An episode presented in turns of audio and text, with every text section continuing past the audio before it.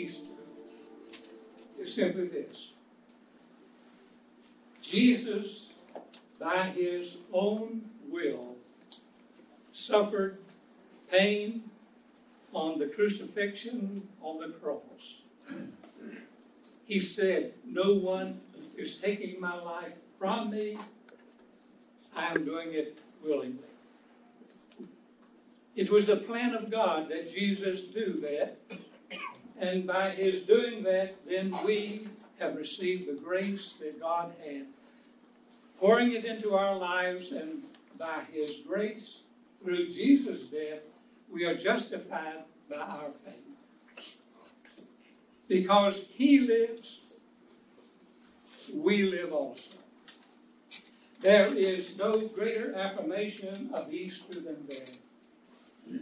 Out of his death and resurrection comes our resurrection from death.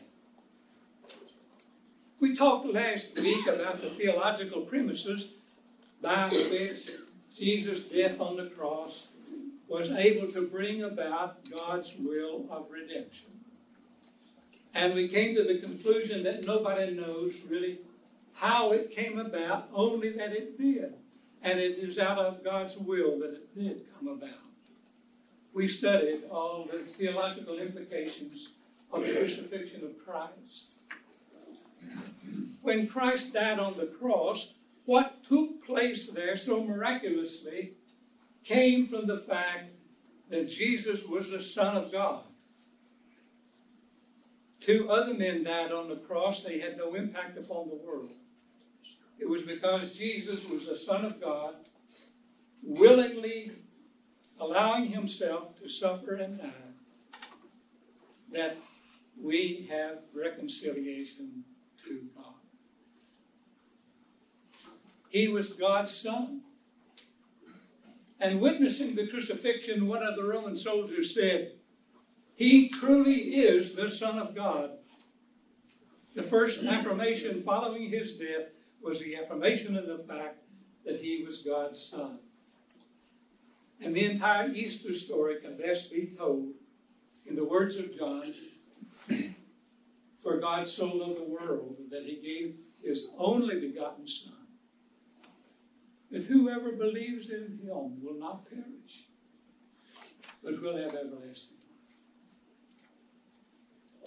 We have explored the theological aspects of Easter through the fact that Jesus was the Son of God. But Jesus was the son of Mary, too. And this morning, I want us to think about the human side of Christmas, Easter. Cut that out, Dave. that, that's what they show when the program is over, and then they make up another program. since, since that's the first death I've made, but I will allow that one to go through. But if we are to observe Easter from the human side of Jesus, it would be best if we could be eyewitness to those events. Of course, we can't do that. But we can do it through one who was there, who more than anyone else would be able to tell us what took place during that great time of God's reaching down into the world and pulling us up to him. Simon Peter. Simon Peter couldn't be here this morning, but he asked me to take his place.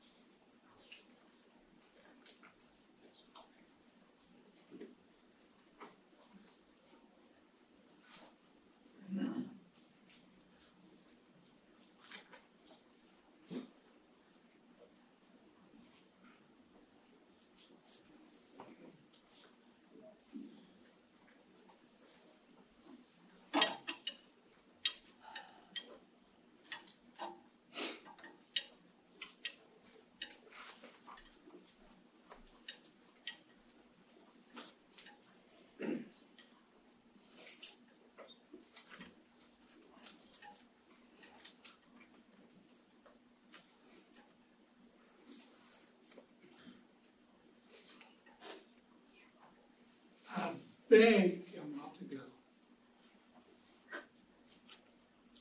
He riveted my eyes with his. And in a word spoken deliberately, critically, he said, Simon, you are filled with Satan. He is using you to try to tempt me not to do the one thing that I must do. You see, he had just told us that he was going to go to Jerusalem. There he would be arrested. He would be punished, flogged, turned over to his enemies, and then he would be killed. I was appalled that he would even think of such a thing. I begged him not to go. We went. We spent the first night at Bethany after we came to Jerusalem. I hardly slept that night, knowing what possibly lay ahead. I knew that the Pharisees had become angry with Jesus. I knew that from time to time they had conspired among themselves. And I was fearful what would happen when we went into Jerusalem. But the next morning I became aware of the fact that Jerusalem was filled with tens of thousands of pilgrims from all over who had come to Jerusalem for the Passover. And so I consoled myself with the thought, his enemies can't possibly find him in a mob like this. We can slip in quietly, go to the temple, make our sacrifice. Later we can have our Passover meal together. And then we can go back to Galilee where everybody is safe. I had convinced myself that that's how it would work out. He saw it differently. That morning, as we started to go into Jerusalem, instead of our quietly going into the city, instead he said to John, there's a colt nearby over at Bethany. I want you to go and bring that colt to me. And if anyone asks you what you're doing, you will say to them, the master has need of it. We waited. And just as Jesus had asked, here came John with the colt. Jesus flung his leg over the colt, settled down on the colt's back. It could have been a humorous thing to see, both legs almost touching the ground on either side of that small animal. But it was too serious an occasion to find humor. We started down the trail that led from the Mount of Olives to Jerusalem. And as we went along, the crowds alongside the road began to sense that this was something special. They remembered the words of Zechariah, in which he had predicted that the king would come into Jerusalem and he would be on the back of a donkey. They began to connect the two together before I realized what was happening. The people were shouting, Hosanna! Hosanna! Blessed is he who comes in the name of the Lord. I cringed in fear. This would get everybody's attention. They began to break off branches from the palm trees and waving them in the air, threw them on the ground for the donkey to walk upon. Some even took off their cloaks and threw them in the pathway. And then as we rounded a curve, Jesus paused for a moment. It was a beautiful sight. Looking over the Kidron Valley into the city of Jerusalem. There at the center of the city was the temple. Gold plate all over the temple. The sun was at our back, just rising in the east. And the rays of the sun struck the temple, and it looked as though it had been carved out of a burning star. So brilliantly it set there over the mountain. Jesus looked at the temple. You could see the movement of people. There were so many of all about the city. I looked into the face of my master.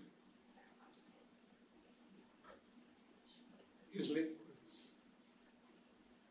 Suddenly his eyes filled with tears. He raised his arm and swept the tears from his face, and then he said, in a voice so low that only those who were nearest could hear him, he lamented, "Oh, Jerusalem, Jerusalem, how I have wanted to protect you, to throw my arms about you, just as a mother hen protects her chick. But you wouldn't let me do it." It was then as though he were looking into the future, and he concluded, "You will be destroyed, and your land will exist." Then his face brightened. We continued our journey down into Jerusalem. We came into the city, but by the time we reached it, with all the crowds that accompanied us on our trail down the mountainside, the whole city was electric with the fact that the possibility that the Messiah was in their presence. And they began to yell all the more, "Blessed is the one who comes in the name of the Lord. Hosanna, Hosanna." I saw the priests and the temple authorities cluster together and begin to mutter among themselves. So I crept over to where some were standing. They were saying, "We can't let this kind of thing go on. The people can easily be aroused into a rebellion, and if they should rebel against Rome, Rome will kill us all, and we'll all die. It's better that one person die than all of us die. We've got to find some way to get rid of him before he excites the populace too much." It was like a dagger struck into my heart when I heard them say those things. I knew who the enemies were. And I knew that they were intent on doing what Jesus said would happen. I went over to Jesus. I wanted to say to him, "Let's leave and quickly leave this place." But by then he had started into the temple. He loved the temple so much, it was almost as though he couldn't wait to get there. And so he went through the temple, and as he came out, he gathered us all together, the twelve of us, and we left the city. It was dusk, and we went back to Bethany. Time came for the Passover meal to be eaten. That's why we had come to Jerusalem, to eat the Passover meal and to go to the temple to make our sacrifice. And Jesus said, "Peter, I want you and John to go and prepare a place for us to have a Passover meal." And so we went. We got a lamb, took it into the temple. He slit the throat of the lamb and drained the blood into a basin. The blood was thrown upon the altar as a sacrifice to God. Then the lamb was placed back in our arms, and we carried it out of the temple and away into the city. And then we went to the marketplace, and we bought wine, unleavened bread, bitter herbs, all of the things that we would need for our Passover meal. And then we went to the place that Jesus told us that we would find a room that had been prepared for us. We went in, and sure enough, it was ready. So we laid out all the foods, the lamb at the center of the table, and we waited. The others came in one by one, and then finally Jesus himself came in. There was a solemnity about him that I hadn't detected earlier, and I wondered what was on his mind. But he didn't say anything. After a while, he beckoned us to the table that had been set. John took his place at Jesus' side. There was a closeness between Jesus and John that we all saw. Jesus seemed to find affection on the part of John that he needed. And so John sat at his side, and Judas, who was one of the leading members of our group, sat on the other. We were eating the Passover meal, and then abruptly Jesus got up from where he was sitting and he crossed the room. There was a basin of water at the doorway. It was always placed at the doorway of a house such as this, so that when travelers came in, they could wash the dust from their feet and be comfortable in the house. None of us had done that. Wondering what he was about, we watched him pick up the basin and then approach each one of us, and he put a towel about his waist, knelt down on the floor, lifted the foot of each one of us, and began to wash it. It was the most humble task that anyone could do. In every household, when a guest came, it was the lowliest servant who washed the feet of the guests. And here Jesus, our master, our leader, our teacher, was washing our feet. It was an act of humiliation. And when it came to me, I said, no, you won't wash my feet. You're my master. You're my teacher. You won't wash my feet. And he looked up into my eyes, and his eyes were warm and caring. He said, Simon, if I cannot wash your feet, you cannot be a part of me. Those words struck my heart, and I shouted them, wash my feet, wash my face, wash my hands, wash all of me that I can be a part of you. And he washed my feet, dried his hands, and he went back to the table and took his place. We continued to eat until the meal was over. Jesus sat for a long time after we had finished eating. He surveyed the room. He looked into the face of each one of us, and then he said, one of you is going to betray me. You couldn't believe it. How dare he even think such a thing that one of us could betray him to his enemies? We had been with him for three years. We had grown to love him. We've grown to sacrifice in every way for him. And he says that one of us will betray him. And I leaned over to John and I said, ask him which one of us it is. And John said, which is it? And Jesus said, the one who dips his bread in my cup is the one who will betray me. About that time, Jesus, Judas reached over and dipped his bread in the cup. And Jesus whispered to him, what you must do, do quickly.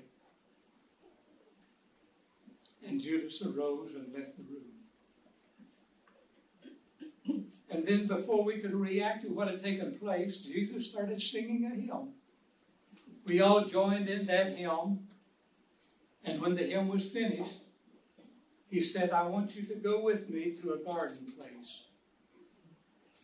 We walked out into the dark. It was a time of Passover, and so there was a full moon in the sky. It cast long shadows, but it illuminated the land so that we could easily move from our place in Jerusalem to the Mount of Olives. There was a garden spot. It had been named Gethsemane, and Jesus met us there. We pause just for a moment at the edge of the grove of trees, and then Jesus said to James and John and me, I want you to go with me a little further. And we went. He stopped, and for a while he just stood there, saying nothing. Then he said, you stay here and pray for me. Pray hard for yourselves. And I'm going a little deeper into the grove. And I watched. And he went further, and then he fell down upon the ground.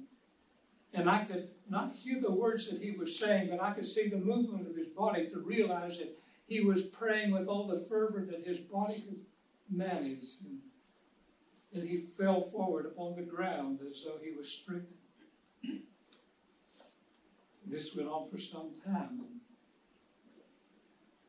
I myself grew weary of what the day had been and fell asleep. Can't believe I fell asleep while he was struggling so badly with something in his mind that I did. He came back and he shook me awake. He said, couldn't you wait for one hour? It's important that you pray, not only for me, but for yourself. And he went back. And we all fell asleep again. After the third time, he came out of the grove, and I've never seen such peace on the face of anyone. It was almost as though he had struggled with a decision and that he had come to terms with that decision. And all of the stress and strain had left. And he was at peace. And he gently said, those who have come to take me have arrived. Let's go meet them. And we got up and we went out, and I couldn't believe it there. The darkness was broken by torches held by the hands of an angry mob. They had cudgels and spears. They carried swords as though they were set to destroy an enemy. And Jesus said kindly to them, why have you come with me with armor? You've come to take me, take me, but you don't need arms to do it. But I wasn't going to let it end with that. I took out my sword and I slashed at one of the servants and severed his ear. And Jesus looked at me and he said, Peter, put away that sword. If I needed someone to come to my aid, angels would come by the thousands. And then we saw Judas. He walked ahead of the others, and he came up and looked at my master for just a moment, and then reached up and kissed him on the cheek. That was a Jewish greeting of friendship. And Jesus kissed him back and called him friend. And then they took hold of him. And they began to lead him out of the garden. I started to follow, and then they turned on me. They had seen me strike out at one of their own, and they were going to arrest me and take me with him. And I fled out into the darkness, and when I fled, all the others fled with me. And there was Jesus all alone, being led away out of the garden into the city. The others disappeared, but I couldn't stay away. I kept a distance, but I had to see what happened. And we went to the courtyard, courtyard of the high priest. They took him in and they put him on trial. And while he was in there, I waited and warmed myself by a charcoal fire. And one of the maids said, I know him. I see him with the man called Jesus, he's one of them. And fear struck my heart. And I said, no, I don't know him. I'm not one of his. Someone else said, yes, he is. I recognize him. I moved away quickly to another spot. And there someone said, he's a Galilean. I know he is one of his followers. And in order to make it convincing, I cursed the way that I did when I was a fisherman on the lake. It came naturally to me, and I used curse words as I denied the fact that I had ever seen the man before. And then I remembered I had said to Jesus, if you die, I'll die with you. But when come to the point of standing up with him, I discovered that I was a coward. They were leaving Jesus out about that time, and I was appalled to see that there were red welts on his face where they had slapped him. There was spittle on his face where they had spit at him. They had humiliated him in a way that no one could imagine. I drew back in terror, and then Jesus looked into my face, and his eyes were filled with hurt because he had heard me deny him. My body weakened. I crept out into the darkness, stumbled in the darkness until I found a place where I could fall upon the ground, and there I dropped, and I wept bitterly. I had done such a terrible thing when he needed me most. I went back to the only place I knew to go, and that was the meeting, where we had had our meal together. And there I huddled in the corner, afraid. I didn't know if anyone had followed me there, and they would take me out and arrest me too. Some of the disciples were already there. The others came. These were the early hours of the morning. As the sun rose, the women who were among us said, we've got to go see what's happening. The rest of us were afraid. John said, I'll go with you. John loved him so much. And so they left. They grew long. We wondered what was happening, hiding there in the upper room. And then about midnight, suddenly everything grew dark. It was like midnight had struck at midday. And for three hours we sat in total darkness, and I cringed in fear. What could possibly happen that darkness would overtake the land like this? And then as the day came to a close, the women came back in. They told us what had happened. And I knew that the last words that my master had heard me say was, I don't know him. And I wept bitterly. I knew that I could never be forgiven for what I had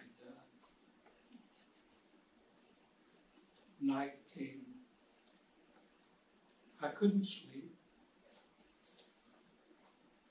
The women talked about the men of the Sanhedrin who had prepared his body for burial, and I felt so guilty that it had to be members of the Sanhedrin, those who had taken his life, who was putting in his final resting place. But I dared not come out of that room for fear of my own life. The next day was a Sabbath, and we all waited out the Sabbath in that little room, not knowing what to do when the sun broke the next day. I decided I would go back and go to my fishing boats and fish again, what I was doing before I had met him.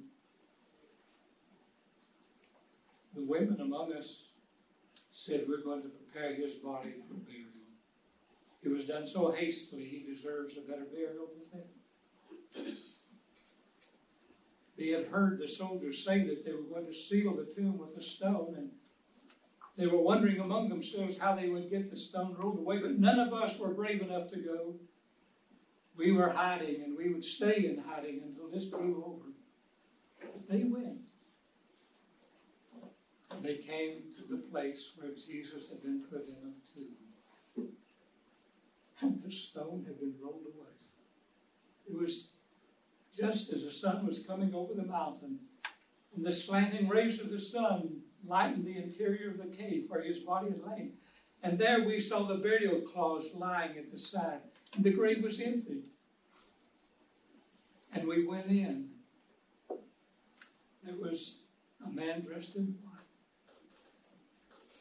And he said, if you're looking for Jesus, he's not here.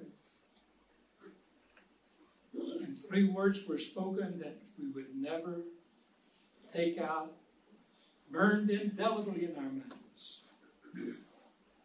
He is risen. And he said, go tell the others that he has risen, as he said he would. And so the women came back. We could hardly believe it. John and I rushed to the place where we knew that he had been laid. The women had told us. John got there first. He was the younger, but he was afraid to go in for fear that he might see the body lying there. I said, yes. But when I got there, I rushed in, and the cave was empty. There was no one.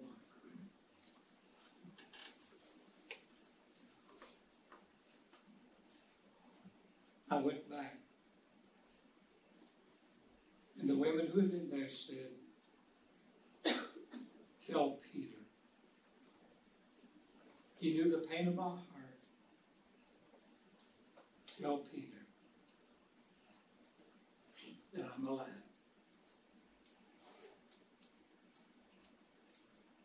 And with that, life came back into my body.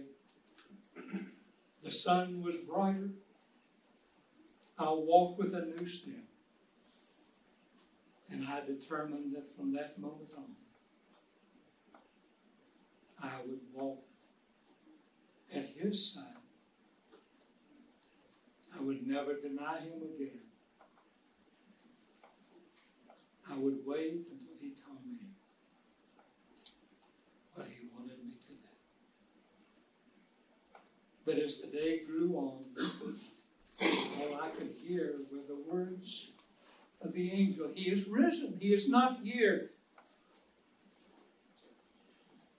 And then suddenly there he was in the upper